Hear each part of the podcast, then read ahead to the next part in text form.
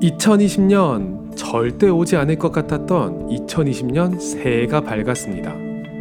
램청자 여러분을 사로잡았던 모든 흑암이 무릎 꿇고 영원한 축복을 누리는 새해가 되기를 기도합니다. 나와 함께 우리와 함께 세상의 틀을 바꾸는 작은 소리 Remnant Voice 여러분은 지금 저 램디와 함께 Summit Time을 누리고 있습니다.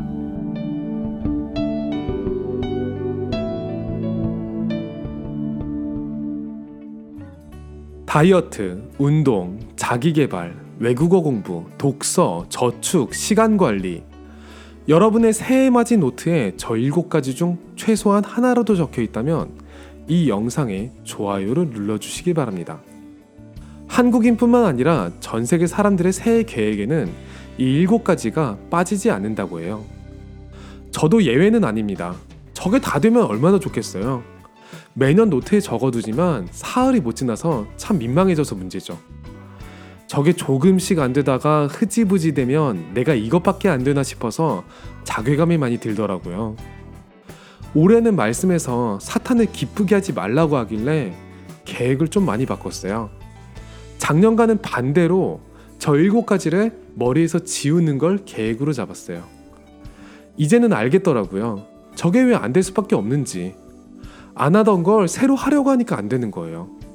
생각해보면 애초에 운동 자주 하는 사람이 굳이 운동을 다짐할 필요가 없잖아요. 독서나 외국어도 마찬가지죠. 저 일곱 가지는 잘 따지고 보면 나한테 있어야 할 것 같은데 없는 것 같은 요소들인 거죠. 내가 인생을 좀 부족하게 살고 있는 것 아닐까?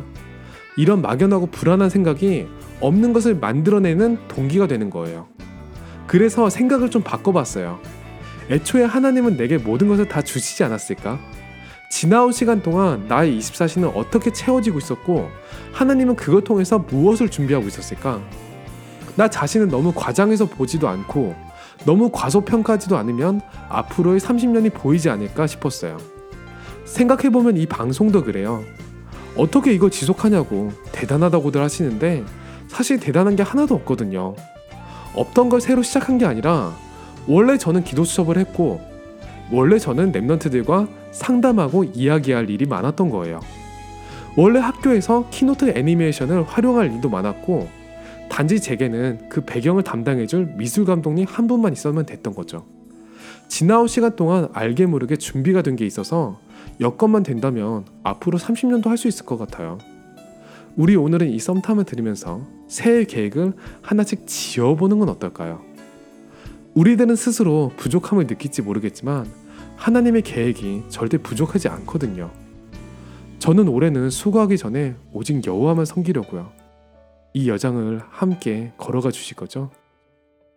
2020년이 여러분에게 최고의 서밋 타임이 되기를 기도합니다. 여러분은 지금 세상의 틀을 바꾸는 작은 소리 랩넌트 보이스와 함께하고 있습니다. Thank you.